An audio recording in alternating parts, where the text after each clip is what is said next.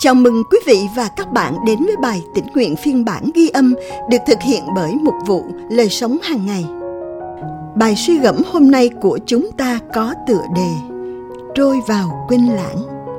Dựa trên phân đoạn Kinh Thánh nền tảng được chép trong suốt Ê Tô ký đoạn 39 từ câu 1 đến câu 7. Họ dùng chỉ xanh, chỉ đỏ tía và đỏ thắm để may lễ phục bằng hàng dệt dành cho việc phụng vụ trong nơi thánh. Họ may bộ lễ phục thánh cho Aaron như lời Đức Giê-hô-va đã truyền dạy môi xe. Họ may ephod bằng sợi gai mịn, kim tuyến, chỉ xanh, chỉ đỏ tía và đỏ thắm. Họ cán vàng thành lá mỏng và cắt thành từng sợi rồi may xen vào sợi gai mịn, chỉ xanh, chỉ đỏ tía và đỏ thắm một cách rất mỹ thuật. Họ may cầu vai cho ephod, đính hai đầu vào ephod Đai thắt ngoài ephod được may cùng một cách và chất liệu như ephod, tức là sợi kim tuyến, sợi gai mịn, chỉ xanh, chỉ đỏ tía và đỏ thắm, như Đức Giê-hô-va đã truyền dạy môi-se. Họ chuẩn bị các viên ngọc mã não để khảm vào khuôn khảm bằng vàng và khắc tên các con trai Israel lên các viên ngọc như cách người ta khắc con dấu. Họ gắn các viên ngọc đó trên cầu vai ephod như là những viên ngọc kỷ niệm về con trai Israel, theo lời Đức Giê-hô-va đã truyền dạy môi-se.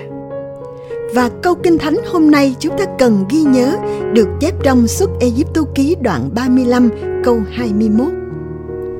Những người được thúc giục trong lòng và có tinh thần tự nguyện đều đã đến đem lễ vật dâng lên Đức Giê-hô-va để dùng vào việc cất đền tạm thất vọng với tình trạng tham nhũng và thói tiêu xài hoang phí đang tràn lan khắp vương quốc. Vua Yongzhou năm 1694 đến năm 1776 của Hàn Quốc đã quyết định thay đổi mọi thứ. Tuy nhiên, khi nỗ lực loại bỏ một điều gì, đôi lúc những thứ đáng trân trọng cũng theo đó mà mất đi. Trường hợp điển hình cho việc này là vua đã cấm nghề theo chỉ vàng truyền thống vì quá xa xỉ. Chẳng bao lâu, kiến thức về quá trình kỳ công đó đã bị quên lãng. Vào năm 2011, nữ giáo sư Sim Yong Ok muốn khôi phục lại truyền thống đã mất từ lâu này. Đoán rằng lá vàng giác mỏng đã được dán lên một loại giấy làm từ thân cây dâu tằm và sau đó được cắt tay thành những sợi chỉ mảnh bà đã tái tạo lại quá trình này, hồi sinh loại hình nghệ thuật cổ xưa. Trong sách xuất Egypto ký, chúng ta biết những kỹ thuật tinh xảo và sang trọng được dùng để xây dựng đền tạm.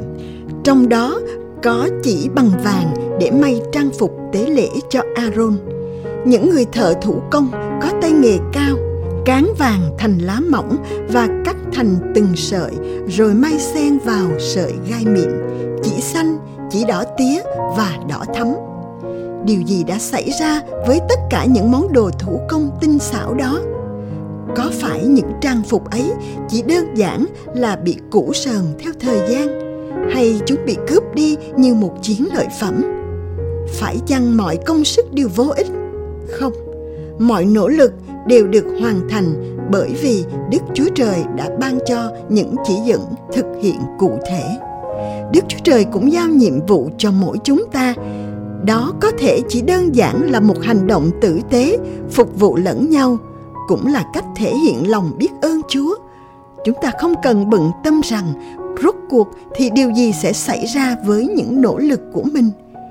Bất kỳ nhiệm vụ nào được thực hiện cho cha của chúng ta đều để lại giá trị đời đời. Chúa đã giao cho bạn những công việc khác nhau nào trong cuộc sống? Cách nhìn của bạn thay đổi ra sao khi biết rằng ngay cả những việc tầm thường nhất mỗi ngày cũng là làm cho chúa? Chúng ta cùng nhau cầu nguyện. Lạy cha thiên thượng, hôm nay xin giúp con luôn làm với tinh thần phục vụ ngài trong mọi việc. Amen. Cảm ơn quý vị và các bạn đã lắng nghe phiên bản ghi âm bài tĩnh nguyện hôm nay. Chương trình được thực hiện bởi mục vụ Lời sống hàng ngày.